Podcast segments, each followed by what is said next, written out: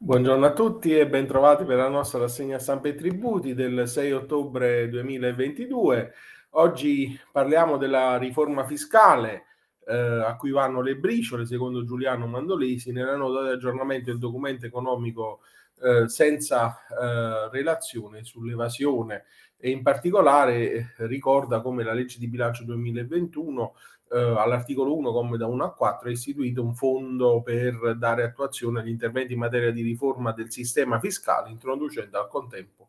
un meccanismo di alimentazione dello stesso e per espressa previsione normativa, infatti, comma 3, a partire dall'anno 2022, ehm, dice che possono essere indirizzate al fondo unicamente le risorse stimate come maggiori entrate provenienti derivanti dal miglioramento dell'adempimento spontaneo dei contribuenti, ovvero dalla tax compliance.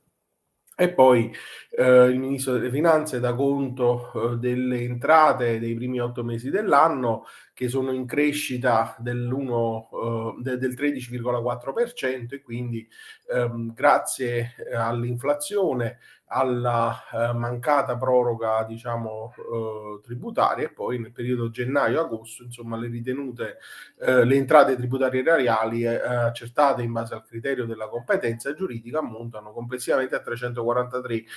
704 milioni di euro con un aumento di 40 milioni di euro nello stesso periodo e quindi un più 13,4% significativo incremento di gettito registrato nel periodo dell'esame spiega il ministro dell'economia nella nota di ieri è influenzato principalmente da tre fattori. Il trascinamento degli effetti positivi delle entrate sono determinati a partire dal 2021, dagli effetti del DL 34 2020, cosiddetto DL rilancio, e dal DL 104 del 2020, cosiddetto decreto agosto, che nel, nel biennio 2020-2021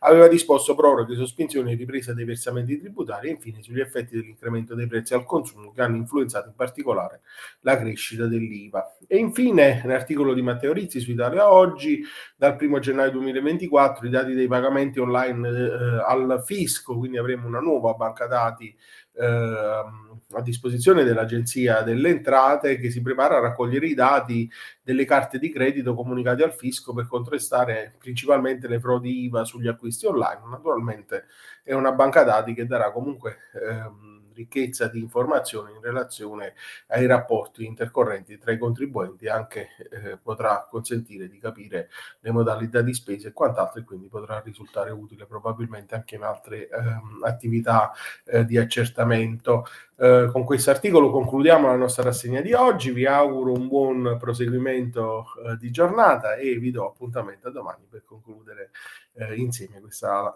nuova settimana del primo mese eh, del mese di ottobre. Buona giornata.